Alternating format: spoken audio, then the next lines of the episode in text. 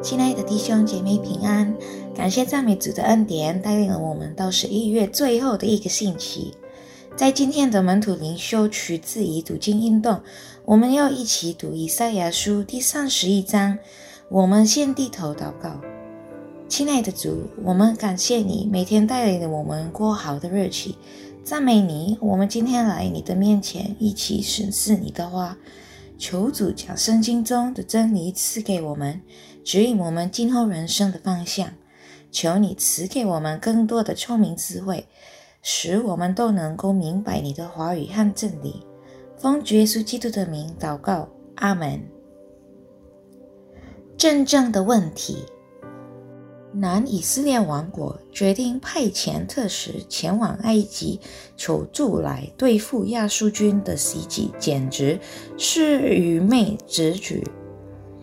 因为埃及本身无能为力，以色列人没有意识到真正的问题，并非来自亚述人的威胁，而是上帝的惩罚。亚述是上帝手中用来惩罚以色列人的器皿，尤其是北以色列王国。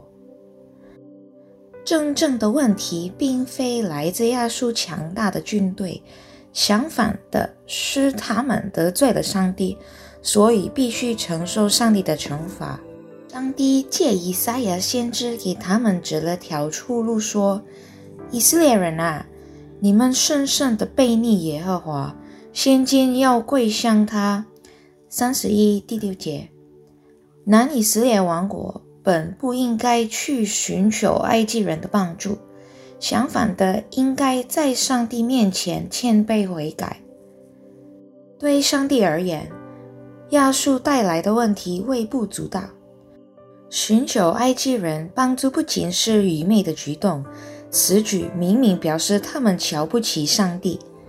以色列的上帝是他们的庇佑者，所以他们本该寻求上帝，离开罪，祈求上帝庇佑。况且，上帝本来就会亲自保护耶路撒冷，不被亚述人袭击的。至今，有许多基督徒仍然只关心肉眼能看见的问题，却忽略了肉眼看不到的属灵问题。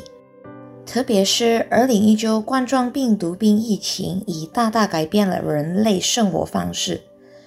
我们当然不可无视眼前所发生的事，但是我们更不要忘记眼前所发生的许多问题。若经过追根究底，实体上是眼目看不到的属灵问题。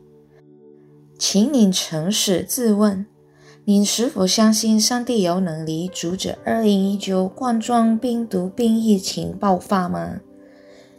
您是否相信上帝能够止住2019冠状病毒病疫情的传播吗？如果你相信上帝的能力，您必不会任凭自己因怕被传染而扰心忡忡。相反的，您应当会把整个心思都投注在思考，到底在疫情中，上帝要我做些什么？我们低头祷告，亲爱的耶稣，在这不稳定的时刻，我们的情绪和恐惧可能会掌控我们。主啊，提醒我们每天相信你会保守我们，眷顾我们。也帮助我们看见你所打开的传道之门，并让我们能把握机会，勇敢、清楚地与人分享你的爱。阿门。弟兄姐妹，上帝祝福你们，记得他会跟我们同在。再见。